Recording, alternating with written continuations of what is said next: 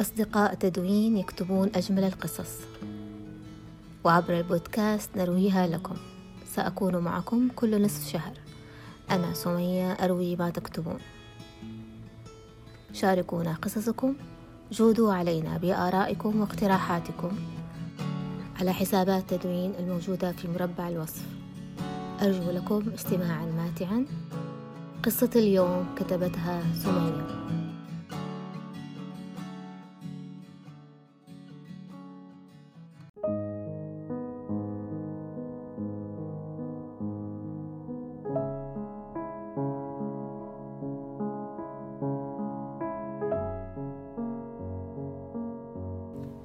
دخلت إلى غرفة المتابعة وكان يجلس في حلقة مع بقية مرضى فترة التأهيل لمن فقدوا أعضاءهم بعد الحوادث. لطالما رأيت معاناة لعدم تقبل الناس لحالاتهم الصحية وفقد أجزاء من أجسادهم كيف لا وتلك اليد كانت معينة له كل عمره؟ أمسك بها بيد والدته وهو صغير لعب بها في البحر على الرمل قذف كرة بقدمه الغير موجودة الآن. واختلف الفقد إلا هو. كان يجلس في الحلقة حزنه ويلف عينيه ويكاد أن يهد كتفيه. قميصه الأزرق كان مرتبا أكثر من لحيته. هل كانت والدته التي اهتمت به؟ ولم أفكر الآن أن والدته هي من اهتمت به. ألا يعقل أن يكون متزوج؟ لم يكن فاقدا لأي من أطرافه ويبدو سليما فعيناه كانت تتابع الجميع وتركز في لحظة ما على شخص يقف بالزاوية. التفت لأرى ذلك الشخص كان مساعد الطبيب للغة الإشارة.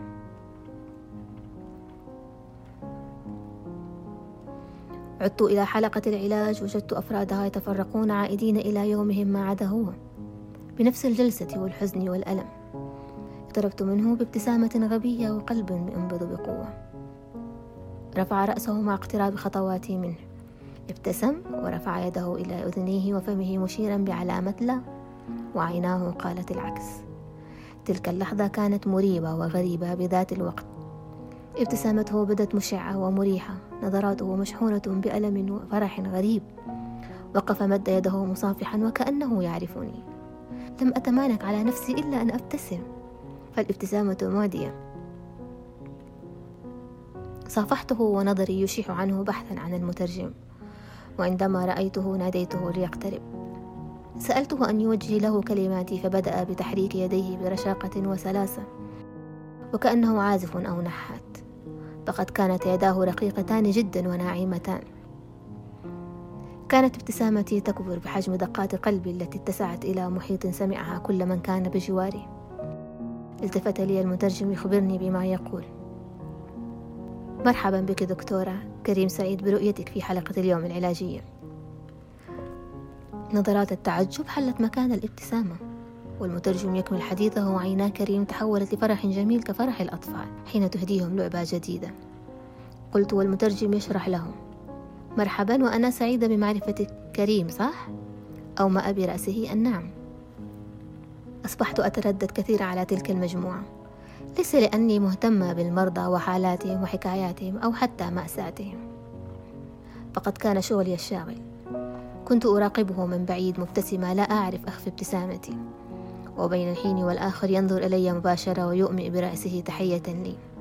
بدت عيناه تفقد حزنهما وزورهما فرح وأمان. هل السبب وجودي أمامه؟ هل يتجاوز حالته؟ هل بدأ بالشفاء وتحسنت حالته النفسية؟ أسئلة كثيرة ترددت بداخلي ولم أحاول الإجابة كنت سعيدة برؤيته ومكتفية به ساعة كل يوم وفي يوم اقتربت من حجرة الجلسات العلاجية ولم ألحظ وجوده في مقعدي بل كان يجلس مكانه وجه جديد آخر حزين دخلت الغرفة حتى اقتربت من مدير الجلسة وسألته لا أرى كريم معكم اليوم هل هو بخير؟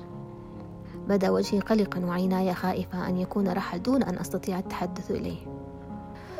ما أغباني؟ كيف أتحدث إلى رجل لا يسمعني؟ وكيف أسمعه وهو لا يتكلم؟ هممت بالرحيل قبل أن أسمع إجابة الطبيب. وإذا بشاب وسيم بقميص أزرق ولحية مهندمة جدا. يلقي لي تحية بيديه. ويضم تحت ذراعي باقة تيوليب صفراء. وتقف بجانبه فتاة جميلة. تبدو أصغر منه ومني كثيرا. تقدمت إليه وأحاول أن أبدو بخير وأنا أتساءل من هذه وما بي. قدم لي الباقة بابتسامة جميلة وتحدث بحديثه الصامت المعتاد والفتاة تترجم. مرحبا دكتورة كريم يعرفك علي. أنا شقيقته سمر وهو يريد أن يدعوك لأي مكان تفضلينه. لشرب القهوة أو الشاي معا. قلت دون تفكير. لما لم تكتب لي سؤالك بدل أن تحضر شقيقتك لتترجم لي. فردت تترجم عنه. لا بأس لم أحضر لأجل دعوتك. كنت معه نستمع لإرشادات الطبيب. وأنا راحلة الآن فوالدي ينتظرني بالسيارة. سأتركك مع كريم تقضين وقتا معا. تسربت إلى جوفي مرارة مزعجة تسببت بآلام أعلى المعدة. وقبضت روحي. وتمنيت لو أني فكرت قليلا بدل تصرف الغيرة الغير مبرر ذلك معها. رحلت دون أن تنتظر اعتذاري وعلى وجهها ابتسامة غريبة. وصلنا إلى مقهى قريب من المستشفى ورغم أني لا أحب القهوة كثيرا واحتجت لوقت طويل لأعرف ما الأنواع الموجودة على لائحة المقهى. فكنت أخفي وجهي وارتباكي وخجلي مما حدث مع سمر. وابتسامتها وابتسامات كريم التي توحي لي أنه يرى اشتعال قلبي ظاهرا من عيني. أوصل الناديكو بقهوة مع قطعة من الحلوى والجبن المميزة وإذا بكريم يخرج دفترا صغيرا من حقيبته وفتح أول صفحة. وإذا به قد استعد بكلماته المكتوبة وكأنه تيقن قبول دعوتي سعيد بقبولك دعوتي وسعيد لأني أتحدث معك الآن. يقلب صفحات دفتري على ما يريد قوله. سأخبرك أمرا أرجو أن لا تفزعي سأتحدث إليك بصوتي وأخبرك عن نفسي ما لم تعرفينه. بدت الدهشة علي وعيناه جمعت خوفا مربكا له ولي. تحدث بصوت منخفض خجول وكلمات تبدو كأنه طفل في الثالثة يتعلم الكلام للتو.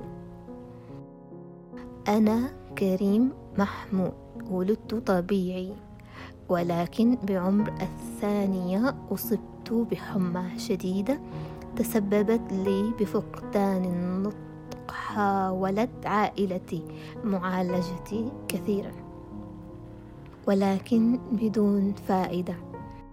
لذلك أستطيع التحدث لأني كنت أسمع في السابق. ولكن الحادث الأخير تسبب لي بفقدان السمع أيضا. دكتورة أم هل يمكن أن أناديك باسمك؟ لا بأس ناديني باسمي. حسنا. قد تستغربين دعوتي لك. وما لا تعرفينه أني معجب بك جدا. كنت أراك كثيرا تحضرين لجلسات العلاج بالمصادفة مع إحدى زميلاتك أو فقط للسلام على الطبيب المعالج لنا. تعلو وجهي دهشة كبيرة ويبتسم كريم. كنت أخجل من الاقتراب منك أن ترفض التحدث لي. أو حاول تقفي أوقات عملك فأسجل جلساتي بنفس اليوم. لكثرة زياراتي للمستشفى كونت عددا من الصداقات. بدأ الأمل يفقد مني يوما بعد يوم حتى كان يوم وفاة أمي. لم أعد أفكر بشيء ورغم أن رؤيتك كانت تسعدني إلى أني لم أعد أهتم للفت انتباهك. إلى أن دخلت يوما ونظرت لي مباشرة. بذلك الوقت حييتك من بعيد أتذكرين؟ نعم أذكر. صدح صوت عالي جعلني ألتفت لأرى من خلال زجاج المقهى. سيارة كبيرة تحاول أن تتفادى أخرى من وقوع حادث. فتحت عيناي بالتثاقل مع ابتسامة لا أعرف من أين أتت. نادتني طفلتي ماما أنا جائعة ووالدها يرتدي ملابسه استعدادا للعمل. أغمضت عيني مرة أخرى وإذا بكريم يصرخ بي لم أكن سأهزم وأنت معي. لم أكن سأكسر إلى هذا الحد. جرحتني وألمتني بتلك الأسرار. ماذا سيكون لو أنك صارحتني منذ البداية؟ طعنتني بقوة. أنت سبب جرحي وبكائي الآن. لا أعرف كيف سأشفى من جرحك أو أشفى منك أنت كلك. كنت أجذب كفيه لقلبي ليسمع دقاتي ليفهم أني لم أكذب. لم أخفي أسرارا عنه. أنا لم أستطع إخباره فقط. كان يؤلمني أن أكون سبب تلاشي ابتسامته. أن أكون من تجتث الأمان المتبقي بقلبه.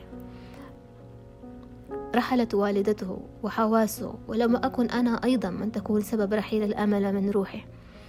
بكيت بحرقة حتى فزعت من نومي. وطفلتي لم تزل تنتظرني لإطعامها. انتهيت ووالدها من تناول الطعام. وصاحبها إلى مدرستها وأنا إلى عملي. عقلي مليء بتساؤلات عجيبة. لما كان إحساسي به قويا لهذه الدرجة؟ لقد كان حلما فقط. سجلت حضوري وابتسمت لزملائي. سكبت كوب ماء من ماكينة مخصصة حتى مررت بغرفة المتابعة وكان يجلس في حلقة مع بقية مرضى فترة التأهيل.